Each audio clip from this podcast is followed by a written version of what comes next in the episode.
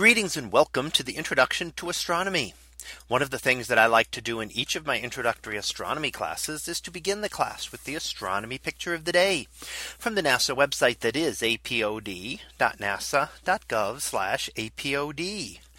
And today's picture for February 14th of 2022.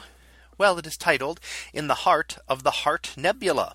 So what do we see here? Well, this is an example of what we call an emission nebula, known by the catalog designation of IC 1805. However, it is also commonly called the Heart Nebula, which may be fitting in terms of Valentine's Day today. And it does have the distinct shape of a human heart there.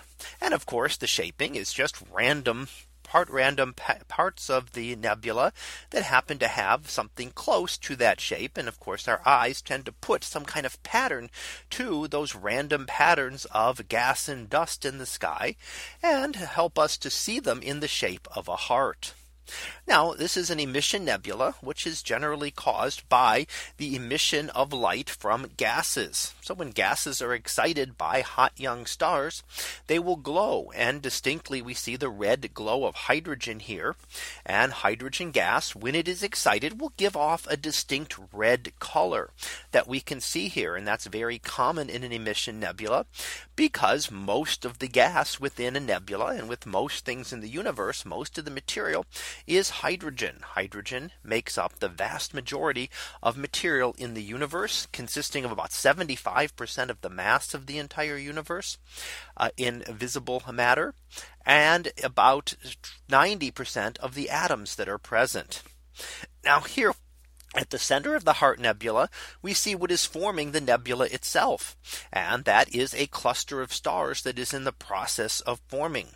And this is the star cluster known as Melotte 15.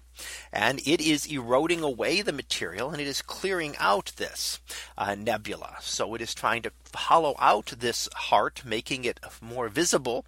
And the reason we get the different shape, why is it not just a sphere of material, is that certain areas are denser than others and are harder to eat away.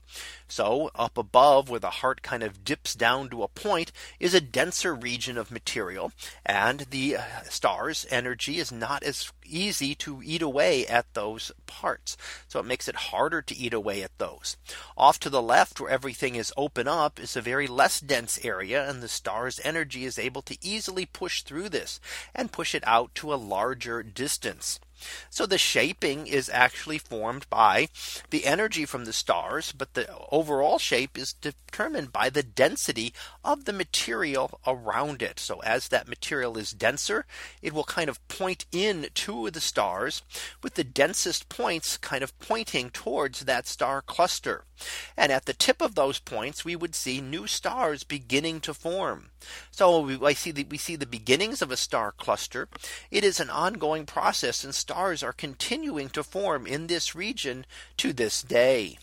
So that was our picture of the day for February 14th of 2022.